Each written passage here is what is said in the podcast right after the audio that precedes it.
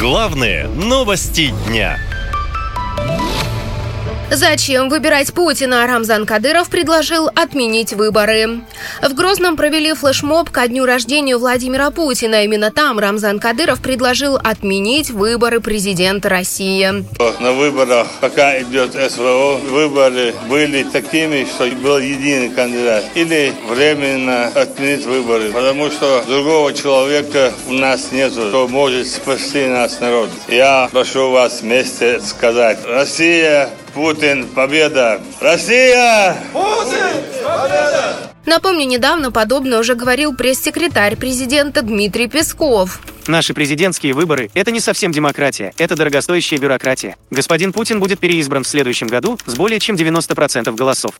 Сначала Песков, теперь Кадыров. Политические журналисты уверены, таких совпадений элементарно не бывает. Мол, цитирую, люди президента, а это по сути и Песков, и Кадыров, ничего подобного без разрешения Кремля говорить не стали бы. На этом фоне появились мнения, что таким образом власть готовит россиян, что в стране введут военное положение. А это означает, что выборы в марте автоматически отменяются, поясняют специалисты. Однако приближенные к власти СМИ пишут, что Владимир Путин уже в начале ноября объявит о выдвижении на новый срок на открытии выставки форума «Россия». Сам президент об этом пока только намекает. Что касается моих планов, то здесь, знаете, в чем фокус? Фокус в том, что в соответствии с Конституцией я имею право избираться на новый срок.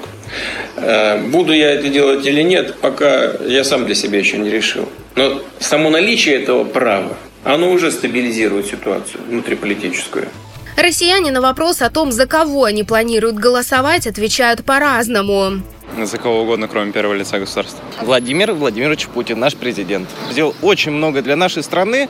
Ну и на ближайшее время только его я пока вижу будущим нашим президентом. Я священник, а священники не могут делиться политическим мнением, потому что, чтобы не навязывать пастве свое мнение, но голосовать гражданский долг. Никого ведь нет. Жириновского и того нет. То есть зачем тогда проводить выборы, если даже нет кандидатов каких-то?